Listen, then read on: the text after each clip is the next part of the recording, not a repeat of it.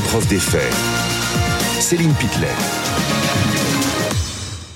À l'épreuve les faits, la suite. Sommes-nous prêts à affronter les événements climatiques extrêmes qui sont de plus en plus nombreux? On en parle toujours avec Fanny et Laurent. Et puis Dimitri Carbonel, vous nous avez rejoint.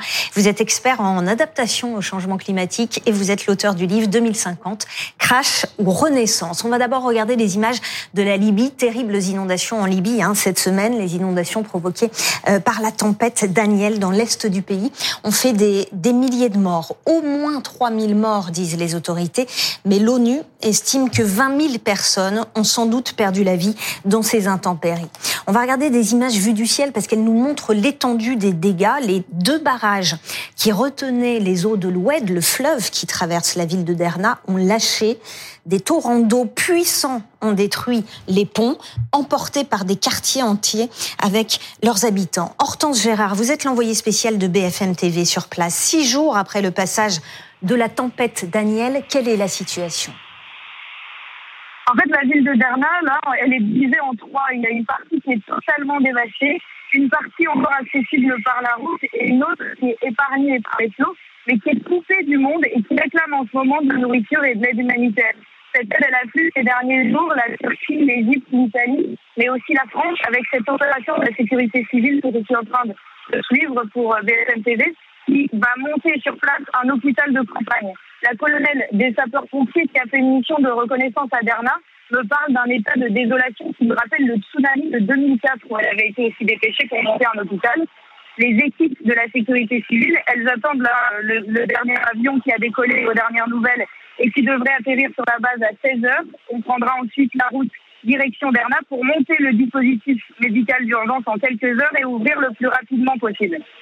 Merci beaucoup Hortense Gérard, envoyée spéciale de B F M T V en Libye. Alors avant d'atteindre la Libye, cette tempête, Daniel, elle s'était abattue la semaine dernière sur la Grèce, sur la Turquie, sur la Bulgarie. Par endroits en Grèce, il est tombé jusqu'à huit cents millilitres, millilitres, millilitres d'eau en vingt-quatre heures. Pour vous donner une idée, c'est l'équivalent de ce qui tombe en plus d'un an à Paris après un été caniculaire en Grèce, impossible pour l'eau de s'infiltrer dans la terre.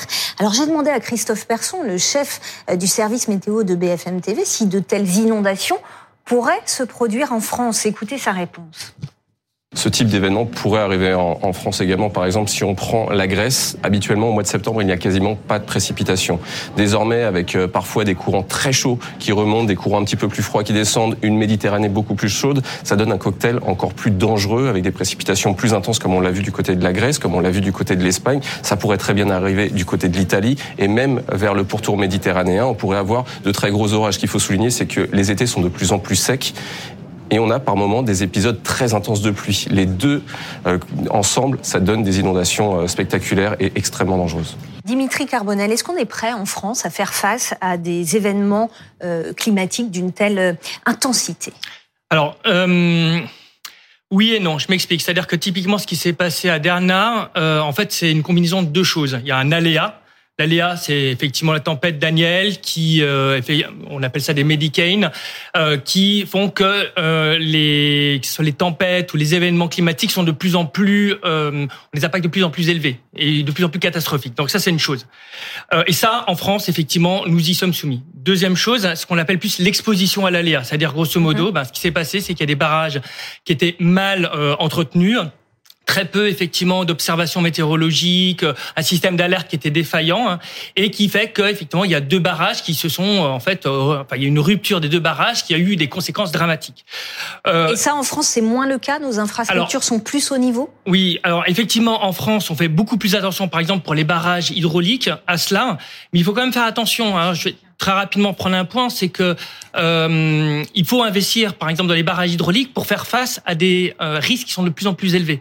Or, il faut savoir aussi que E D F est aujourd'hui dissuadé d'investir parce que, ben, en fait, euh, notamment lié à la Commission européenne, en fait, on, on rentre en concurrence, enfin, on met en concurrence les différentes concessions hydrauliques, hein, puisque c'est E D F n'est plus un établissement public, et euh, bien évidemment, comme ils peuvent pas investir dedans. Il faut résoudre cette problématique pour que, à la fois, E D F puisse investir dans le long terme, puisse mmh. potentiellement garder ses concessions, parce que sinon, peut-être dans dix ou dans vingt ans, face à des risques qui sont bien plus importants, ben, peut-être que des barrages hydrauliques seraient en difficulté. On va écouter le cri d'alarme qu'avait lancé, c'était au mois de juillet deux mille vingt-trois, le secrétaire général de, de l'ONU, Antonio Guterres. On l'écoute. Le changement climatique est là, il est terrifiant et ce n'est que le début. L'ère du réchauffement climatique est terminée, celle de l'ébullition climatique est arrivée. L'ère de l'ébullition climatique est arrivée, c'est aussi ce que pense l'ingénieure hydrologue Charlène Descolonges. Elle, elle, elle pense que ce qui s'est passé là en Europe, que ce soit les canicules ou les inondations, en fait ça préfigure ce qui sera la norme à la fin du siècle. On l'écoute. Aujourd'hui, ces événements arrivent chez nous, en Europe, et vont se rapprocher de plus en plus. On arrive vers une ère de l'ébullition, pour reprendre les termes d'Antonio Guterres, euh, le secrétaire général de l'ONU, qui nous dit, voilà, on va avoir ces événements climatiques extrêmes, des sécheresses, des inondations, des vents violents, de la grêle et des cyclones euh, qui vont euh, ravager euh, notamment Alors, les pays près de chez nous. Le pourtour méditerranéen, d'après les travaux du GIEC, est la zone au monde où on connaîtra le plus euh, ces événements climatiques extrêmes. Est-ce qu'on est en train de changer de monde climatique ? Alors oui, et en plus, on va euh, commencer un phénomène qui est exponentiel. Et pour reprendre le point de, de Charlène, mm-hmm. c'est que euh, en fait, s'il y a un l'atténuation, donc réduire son euh, comment dire euh, les émissions de C O deux, l'adaptation, notamment en ayant des éléments pour s'adapter lorsqu'il y a un risque, mais aussi la question de résilience, c'est-à-dire la capacité, une fois que l'événement a eu lieu, de pouvoir euh, s'en sortir. Par exemple, typiquement à Derna, ça prendra un temps fou pour euh, comment dire pour reconstruire. C'est même pas sûr que ça arrive. Mmh. Et ça, aujourd'hui, les politiques publiques le font beaucoup moins. Le temps long n'est beaucoup moins intégré. Hein. Alors le GIEC a prévenu, hein, prévient depuis depuis trente ans de ce qui va se passer, parle aujourd'hui de températures extrêmes, précipitations intenses, des sécheresses sévères, la fonte des glaces également. Puis il y a un autre élément, Fanny, qui a été particulièrement marquant cet été, ce sont les incendies monstres. Oui, il y en a eu beaucoup dans le monde, et quand vous parlez d'incendies monstres, on pense forcément aussi au Canada par l'ampleur hein, des dégâts.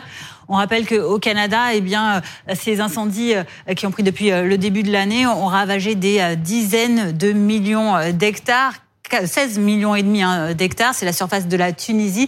Heureusement, ils n'ont fait aucune victime, hein, c'est vraiment un miracle, mais vous le voyez, ces feux ont ravagé donc le pays sous sur un contexte de forte sécheresse. Il y a eu également des incendies cet été, au mois d'août, notamment à Hawaï, sur l'archipel américain, l'incendie le plus meurtrier hein, depuis un siècle aux États-Unis, et qui a fait au moins cent quinze morts sur l'île de Maui et plusieurs centaines de blessés.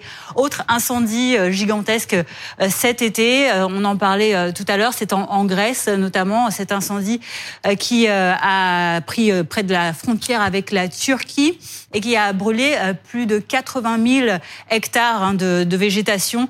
Voilà ces images donc très choquantes de, de la Grèce cet été, vous le voyez. Et puis il y a également eu cet autre incendie, cette fois-ci, qui est survenu donc sur l'archipel espagnol de Tenerife cet été deux mille vingt-trois, où là quinze mille hectares de végétation sont également partis en fumée. Merci beaucoup Fanny. Dimitri Carbonel, est-ce que sous l'effet du réchauffement climatique, ce type d'incendie monstre aussi risque de se développer avec une nécessaire adaptation de notre part ?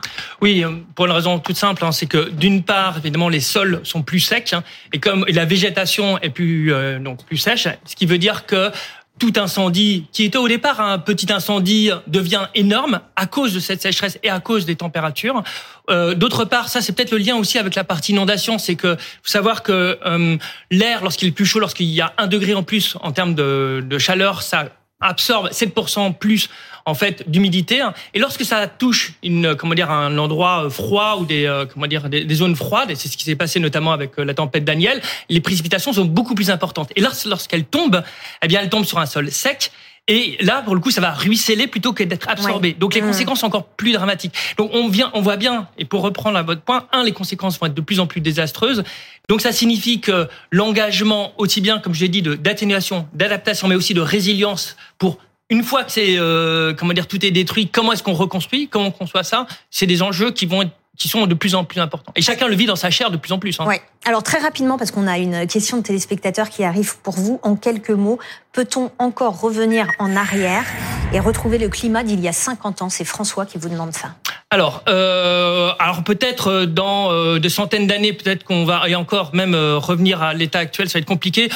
faut se dire une chose, d'ici déjà vingt ans, il y a ce qu'on appelle une inertie thermique, donc on va sans doute être plus deux, peut-être plus deux virgule cinq degrés. Ça, c'est une chose qui est certaine, quoi qu'on fasse. Mmh. Bon. Ensuite, le point, c'est que ce qu'on fait pour éviter de passer de deux à deux virgule cinq ou de deux virgule cinq à trois, sachant que quand on passe de deux à deux virgule cinq, les conséquences sont beaucoup plus importantes, c'est exponentiel, que entre un et un virgule cinq. Euh, et donc, oui, on, on va se le dire, nos modes de vie vont être profondément transformés. Euh, par exemple, l'Espagne, il y a une grosse partie qui est en train d'être désertifiée. Eh bien, euh, il y a se poser question des personnes qui vont dire bah, « j'ai plus envie de vivre ici, j'ai envie de partir ailleurs ». Qu'est-ce qu'on fait ? Merci beaucoup, c'est passionnant. Merci Dimitri Carbonel d'avoir été en direct avec nous.